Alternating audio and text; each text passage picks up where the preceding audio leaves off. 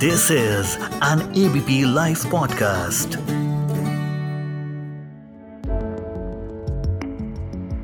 NASA ने इसरो के हवाले किया निसार सैटेलाइट, जो दुनिया की हिफाजत में निभाएगा बड़ा रोल। आखिर कैसे और क्या है इस निसार की खासियत, जानेंगे आज एफ़ में सिर्फ़ एबीपी लाइव पॉडकास्ट पर। हेलो, मैं मानसी हूँ आपके साथ।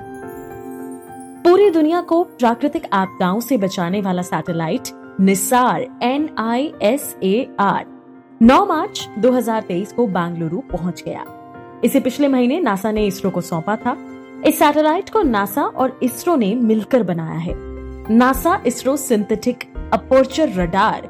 Yes, यही है इसकी full form. NASA ISRO synthetic aperture radar. Earth observation satellite है ये, जिसे बनाने में दस हज़ार करोड़ रुपए की लागत आई है।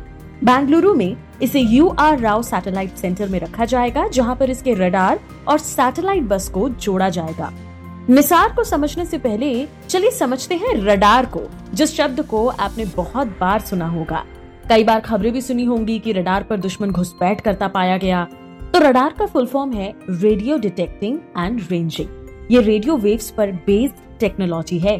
कंप्यूटर नेटवर्क और मोबाइल फ़ोन की ही तरह रडार इलेक्ट्रोमैग्नेटिक वेव्स भेजता है। इससे सिग्नल शॉर्ट पल्सेस के रूप में निकलते हैं, जो रास्ते में आने वाले किसी भी ऑब्जेक्ट से टकराकर वापस रडार तक पहुँचते हैं और रडार को किसी भी ऑब्जेक्ट के मौजूद होने का इंडिकेशन देते हैं।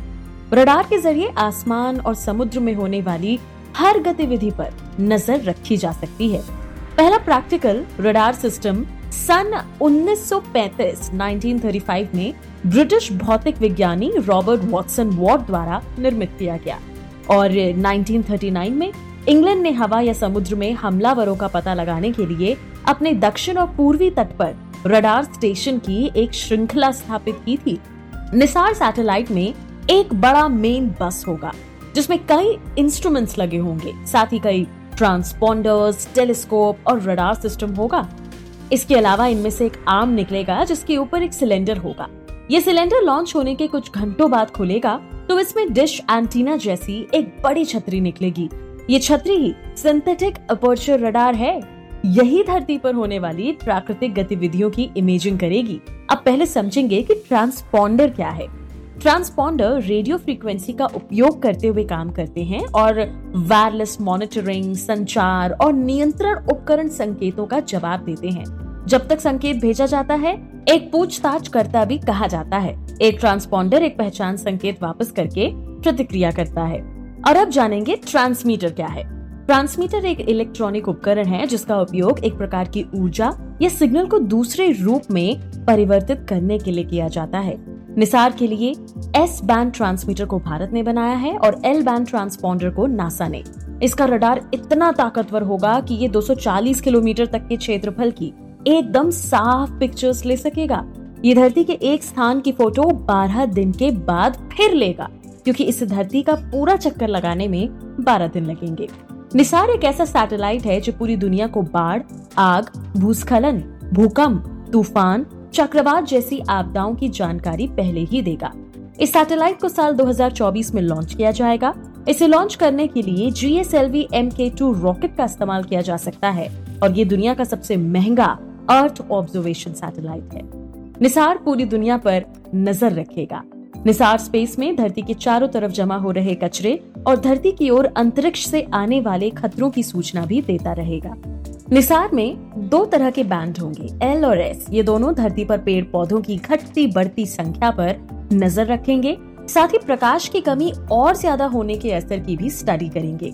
इस दौरान ये धरती के अलग अलग हिस्सों की रैपिड सैंपलिंग करते हुए पिक्चर्स और डेटा वैज्ञानिकों को मुहैया कराते रहेंगे। इस मिशन की लाइफ पाँच साल मानी जा रही है।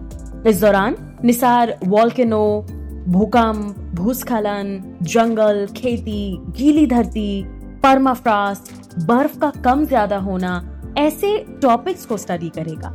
2800 किलोग्राम के इस सैटेलाइट में उनतालीस फुट का फिक्स्ड एंटीना रिफ्लेक्टर है।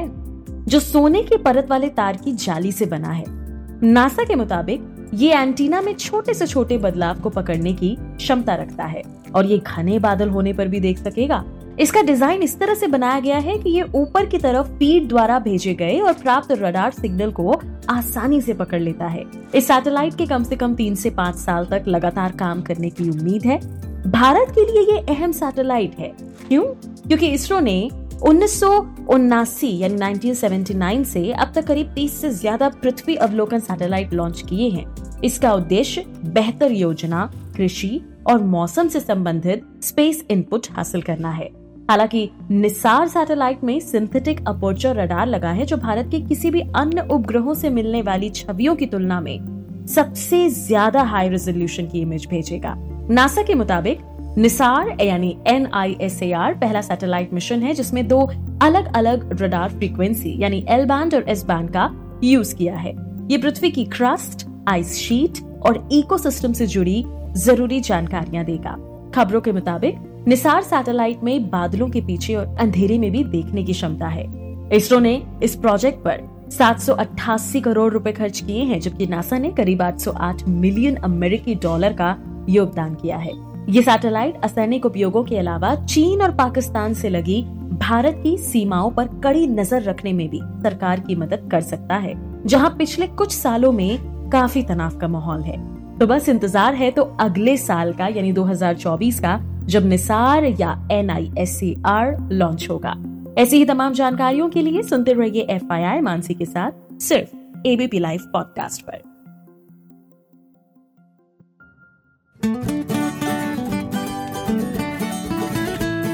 This is an ABP live podcast